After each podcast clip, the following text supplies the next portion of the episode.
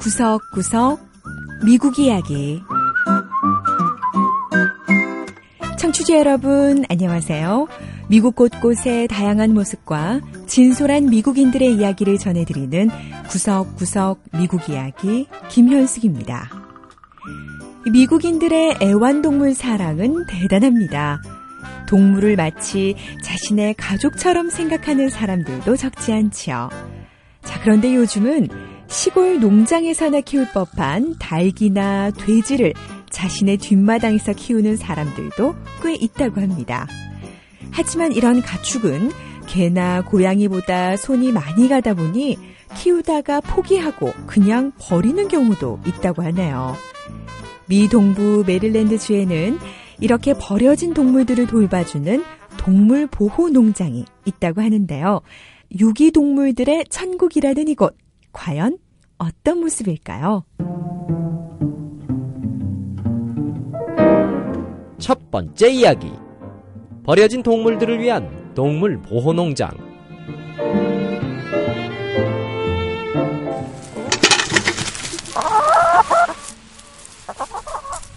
미 동부 메릴랜드주의 한 조용한 마을. 엘리 머스키 씨는 자기 집의 넓은 뒷마당에서 닭을 기르고 있습니다. Hey, girly girls.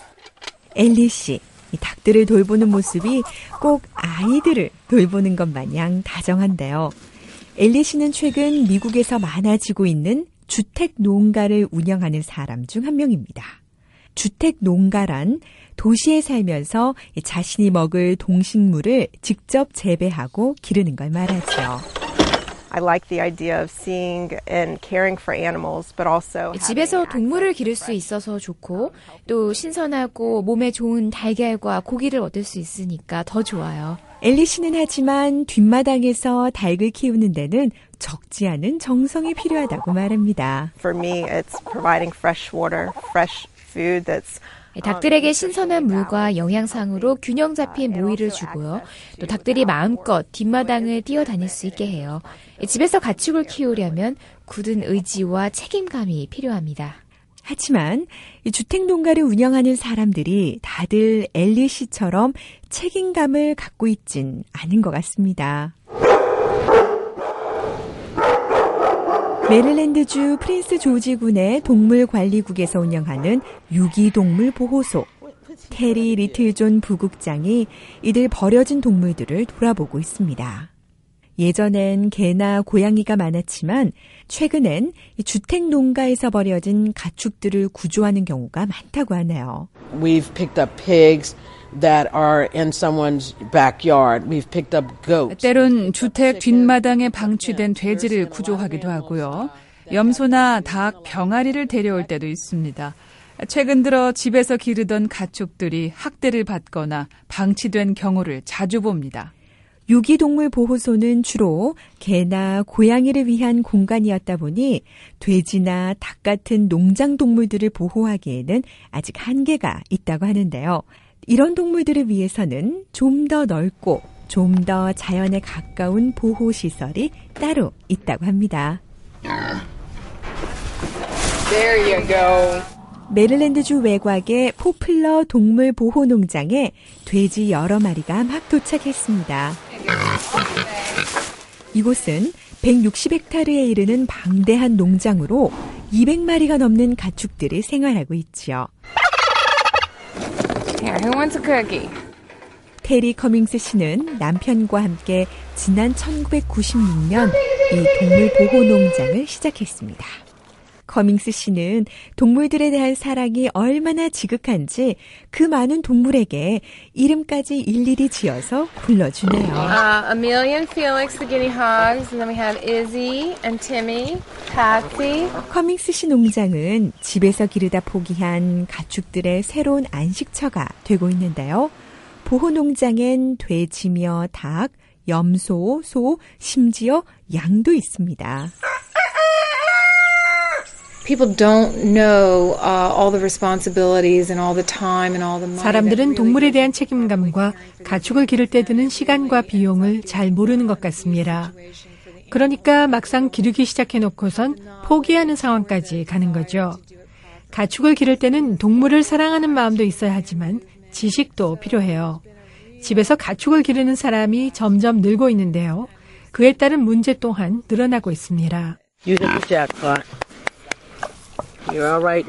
하지만 포플러 동물보호농장에 온 동물들은 이제 새롭게 시작할 기회를 얻었습니다. 사랑이 넘치는 주인과 수많은 친구 동물들과 함께 말이죠. 갈 곳 잃은 가축들을 위한 이런 동물보호농장. 미국에서만 볼 수 있는 또 하나의 모습이 아닐까 싶네요. 두 번째 이야기. 미국 정부 셧다운으로 애태운 난민들 사연.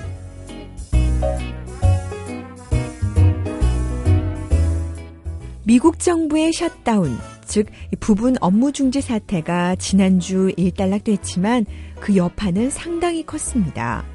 기간이 2주를 넘어서면서 일부 국립공원들은 주 정부의 예산을 긴급 투입해 재개장을 하는가 하면 워싱턴 DC에서는 강제 휴가에 들어간 연방 공무원들에게 무료 커피나 음식을 제공하는 진풍경이 벌어지기도 했지요. 자, 그런데 미 정부의 부분 업무 정지로 인해 애가 탔던 사람들이 또 있었는데요. 바로 해외에서 미국으로 건너온 난민들이었습니다. 정부가 셧다운되면서 난민들을 위한 재정착 지원금 또한 임시 동결되자 아프리카와 아시아, 중동 지역에서 미 중서부 미주리주로 이주하기로 돼 있던 수십 명의 난민들의 발도 묶였었다고 하는데요. 이미 미국에 정착해 고향 가족들의 미국행을 기다렸던 난민들은 셧다운 기간 동안 애타는 마음으로 연방정부의 업무가 정상화되기만을 기다렸다고 하네요. 미주리주로 가서 힘든 셧다운 기간을 보냈던 난민들의 사연을 만나보겠습니다.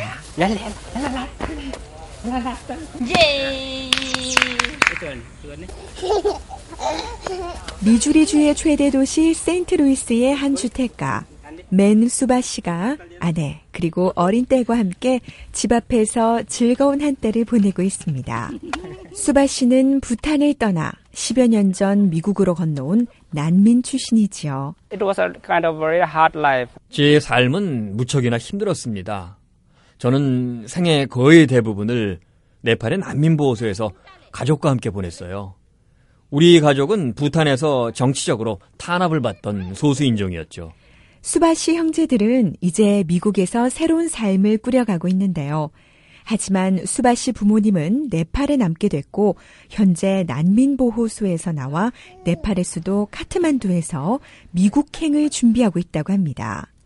수바씨 부모님은 원래 10월 8일에 미국으로 오기로 돼 있었는데 정부의 부분 업무 중지로 정부가 지원하는 미국행 지원금이 나오지 않다 보니 네팔에서 발이 묶였다고 합니다. This is creating some kind of psychological effect on them, you know. And, and this time they, they are saying that if this time 미국으로 오는 계획이 미뤄지면서 부모님 마음이 많이 약해지신 것 같습니다. 최근에도 전화하셔서는 미국행 비행기가 취소됐어. 아마 미국에 가지 못할 수도 있을 것 같아. 라고 하시더라고요. International Institute라는 비영리 단체의 수잔 릴로린 부대표는 이런 상황을 누구보다 걱정했습니다. International Institute는 수바 씨의 부모님을 포함해 이라크와 소말리아, 쿠바, 버마 등지에서 약 34명의 난민에게 미국행 경비를 제공할 예정이었죠.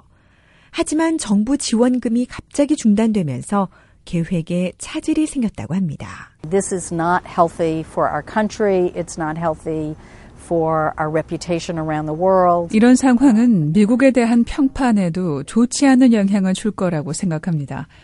우리 미국인뿐 아니라 전 세계 많은 사람이 미국 연방 의원들이 빨리 합의를 이끌어내서 연방 정부가 정상화되길 바라고 있죠.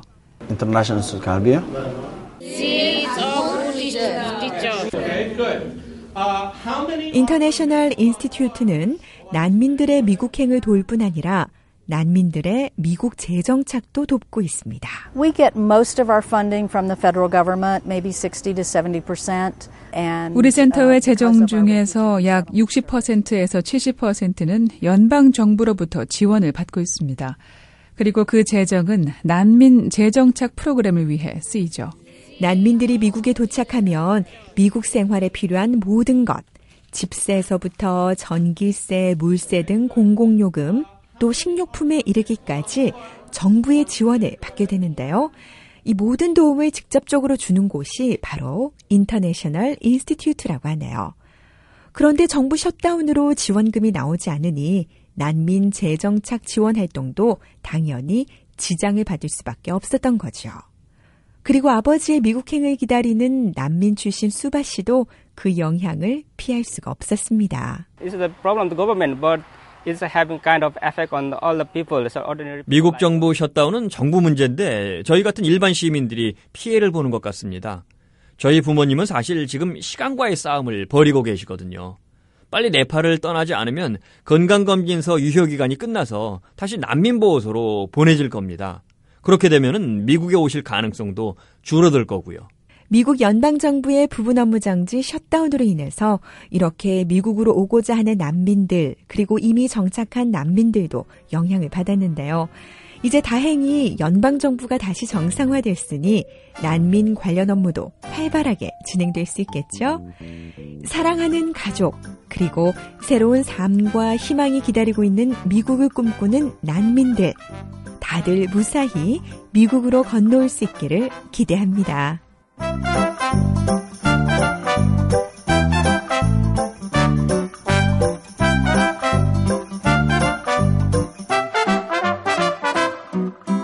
구석구석 미국 이야기. 오늘 이야기도 재밌으셨나요? 다음 주에는 미국의 또 다른 곳을 찾아가 더욱 새로운 이야기와 함께 여러분 다시 찾아오겠습니다. 지금까지 김현숙이었습니다.